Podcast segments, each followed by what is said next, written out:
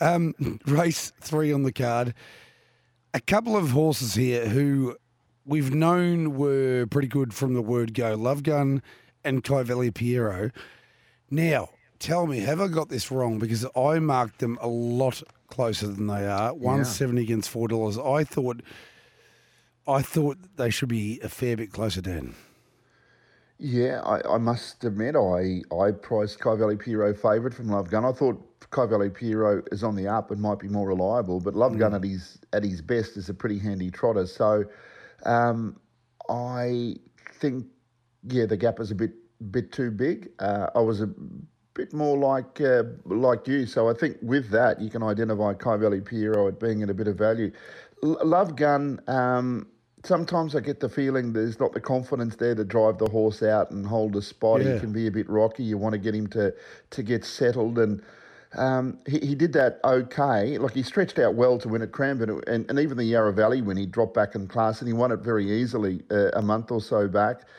Um, but you got the feeling that uh, there were confidence builders for him because Yeah. he went through a bit of a patch against good horses and might have lost a bit of that confidence. Um, he's pretty handy and got a good gait, but you can get very easily sucked into a horse at short odds because they've drawn well, and you need to know they can take advantage of that gait.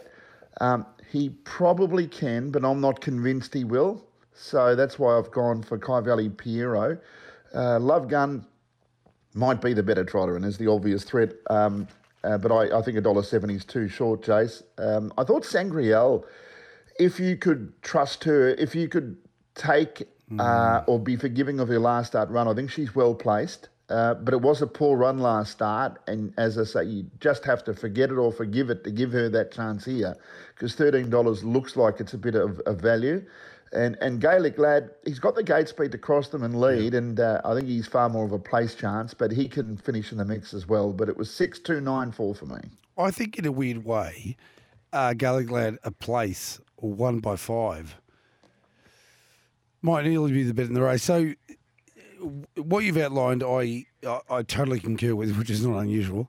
Um, Love Gun, if the if the speed wasn't drawn outside of him, then you can sort of balance for the first fifty and then roll forward. But Gaelic Lad, Abundance, Kai Valley Piero, they're all going to be applying the pressure, aren't they? So, and and Greg Sugars, I don't think he's going to want it. You've already outlined it. Not going to want to run Love Gun out. The only thing I will say is what Lara J Farm have done with these trotters is quite phenomenal, really, in a short time. And Greg is Greg's one of those drivers that frightens you that he might like he might know that uh, he can get out a bit better and just does it. Yeah. You know what I mean? Like he's just one of those drivers that might say, yeah, "No, I've just been uh, protecting this horse, but I can. I've got the gate. I'm going to do it." And but I'm willing to cop the possibility of that under the price. Like I've got it on top, but I'm willing to cop the possibility of that under the uh, prices. Uh, Kai Valley Piero second for me. Uh, Gaelic Lad, like I say, I do think like it's naturally quick, isn't it? So lead hand up to either Love Gun or Kai Valley Piero, and in a, in a very tough race, I'm thinking there's nothing wrong with backing it at two dollars to the place and just rolling. There's nothing wrong with that at all.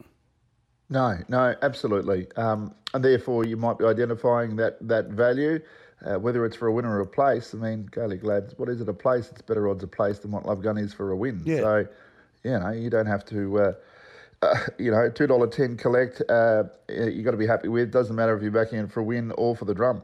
And the only one, the only other one I've included is Icicle. It is just three of its last five have been outstanding. Yeah. It deserves to win, but the way racing works, you can deserve to win, and you got to find the right race still, don't you? But uh, Icicle is Well, we going deserve so to be well. millionaires, and we're not. well, I'm not. You know, you, you could be, but um, I'm sure people would agree. Well, you know the text message I, I sent you last week asking for fifty bucks. I'm yeah, obviously not. You never responded, unfortunately. Um, I race, had do not disturb on it. It was the only time I worked out how to use it. race four is the final leg of the Elite Quaddy.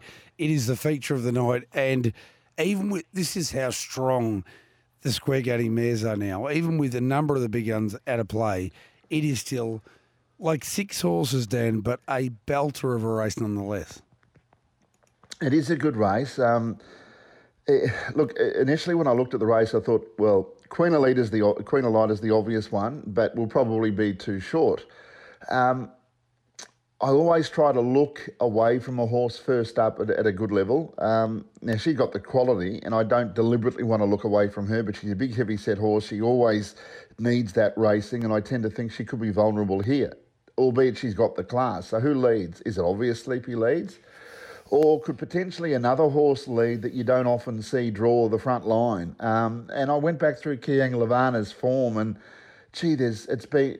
She used to be a very quick beginner. Um, uh, it, she'd leave the gate really good, but mm. she's never had that many opportunities in the last couple of years. Would you believe?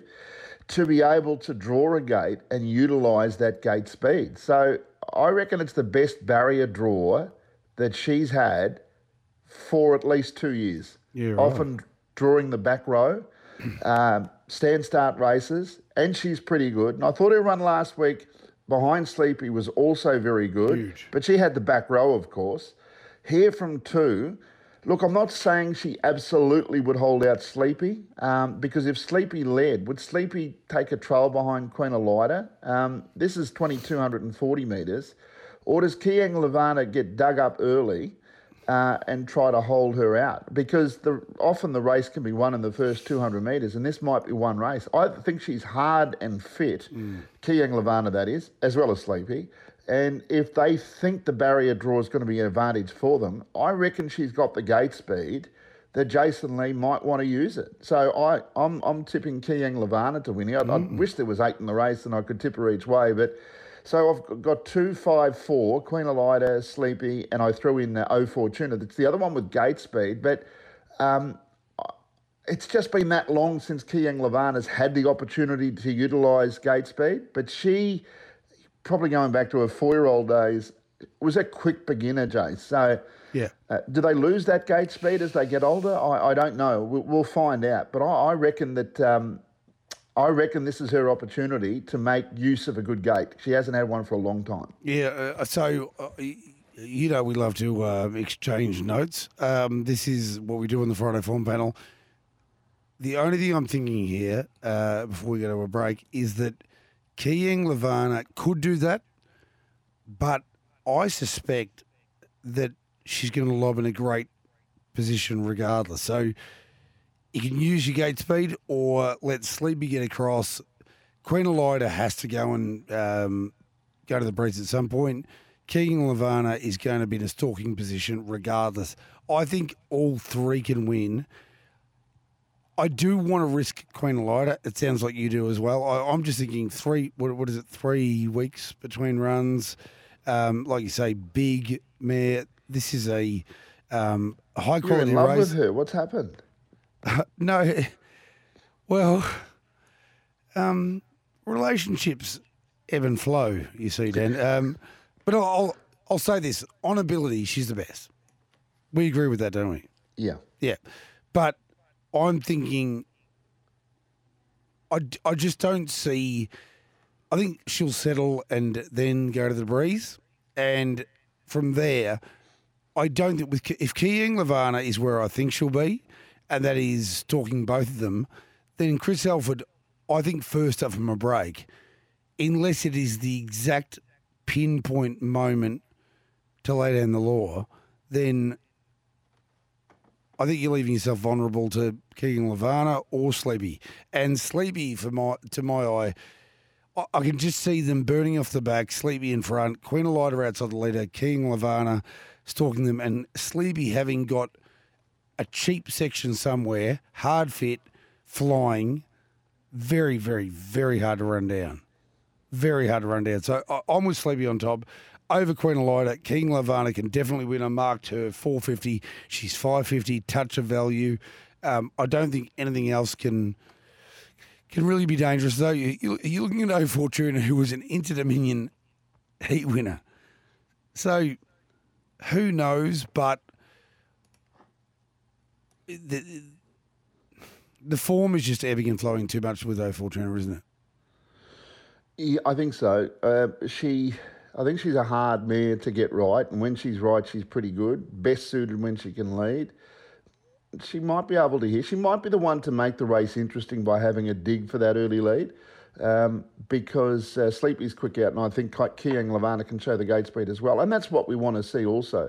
And to be truthful, O Fortuna might be um, the the horse that helps Queen Elida the best because the probably the, the more genuine the tempo. It might suit Queen Elida to come with one run as opposed to driven out of her comfort zone first up. So O, o Fortuna can have uh, um, uh, she, she her the way she's driven and the way she can perform uh, probably helps Queen Elida more than any other horse in the race. And uh, Anthony Butt is not known no. for leading and saying, "How about you take over?" Uh, one thing I will say as we go to a break is if Queen Elida just dominates these, it will be a great indication that in her uh, like against her own gender, she's just superior because she's done this before and then go, gone to open grade and it gets a little bit harder. But if she can just kill these, uh, regardless of uh, circumstance, tempo, then she's just better than these under these circumstances. But I'm with Sleepy here at $2.20.